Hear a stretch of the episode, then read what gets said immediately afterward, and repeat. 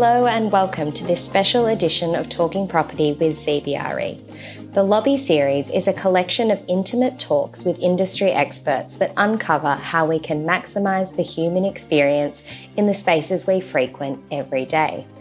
Each episode takes place in the lobby of some of Sydney's most iconic buildings and brings together our very own in house experts with market leaders who are shaping our future cities. We hope you enjoy these insightful conversations. Hello, I'm Phil Rowland, CEO of CBRE in Australia and New Zealand. I'm delighted to be joined today by Lorraine Lee. It's wonderful to be down in the lobby here at Australia Square and seeing all the art exhibitions.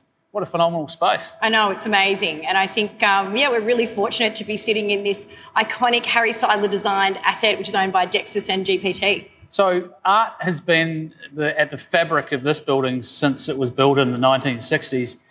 Why is it important to you to carry on that tradition? I think art really has the ability to bring people together. And when I think about the Dexus purpose of creating places where people thrive, I think art has a real role to play in that. I think also that Dexus is really focused on creating community, and whether that be our building community, but also considering how we include the wider community. Our customers want to feel connected not only to their own space, but to the community outside of this space. And I think art is a great way to encourage people back into our assets and allow us to focus on that revitalisation of the CBD. On the revitalisation of the CBD, I know it's important to Dexus, you're really leaning into that. What's next for Dexus in your leading cities agenda?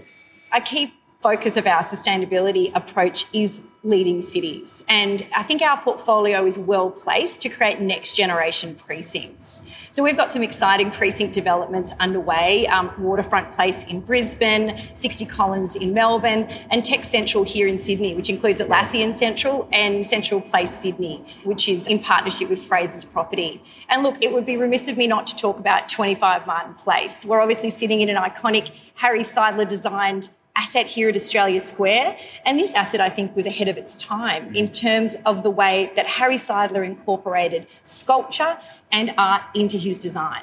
At 25 Martin Place, we've really focused on revitalising and reimagining a key CBD Sydney precinct yeah. in creating an entertainment, dining, and retail vibrant hub, which considers both the day and night economies. Well, that openness to the community is a question I, I had for you the you know the Dexus assets and the precincts are just vibrant living spaces, and it's an emphasis on on what the future is around these sort of precincts. So, as you think about designing and developing those, how do you think about incorporating sort of access to the broader community in those spaces?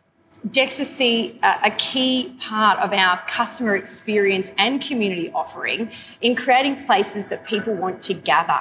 We are really focused on ways that we can encourage our building community to enjoy their spaces within their assets, but also to encourage the wider community yeah. to come into our assets, which of course is of great benefit to our retailers. So I wanted to jump to sustainability. You're, you're leaders in this space. You've moved your net zero commitment from 2030 to 2022. You're global leaders, giant killers in the real estate sector, number one in the Dow Jones Sustainability Index. Massive achievements, but many are not necessarily uh, at the same place in their journey as you are. What advice have you got for other organisations as they start that journey? Well, thank you for mentioning all of our ESG credentials, and we know, um, you know, we really value CBRE as a partner, um, given we know you're so aligned uh, to our ESG objectives. So we're really proud at Dexus to have achieved net zero for our property operations in June of this year. In terms of advice, I think, firstly, I might consider how we achieve net zero. Firstly, it was a long term focus on emissions reduction, and that's really the foundation of our achievement. It's then also a transfer to 100% renewable electricity, and where we were unable to balance that, to the purchasing of nature based carbon offsets. I think also, in terms of the advice, it's about engaging with your key stakeholders. Yeah. So, in our case, that's also our customers and investors, because that allows you to have a, a, wider impact across the value chain. And it's about setting achievable goals and taking steps where you will have the most impact and significance. Well, you're setting a great example for the industry in many ways, Lorraine, around what you're doing in sustainability, how you're thinking about community, how you're thinking about precincts and their role in, in revitalising the, the CBD. So thank you for your leadership and thanks for being with us today. Thank you.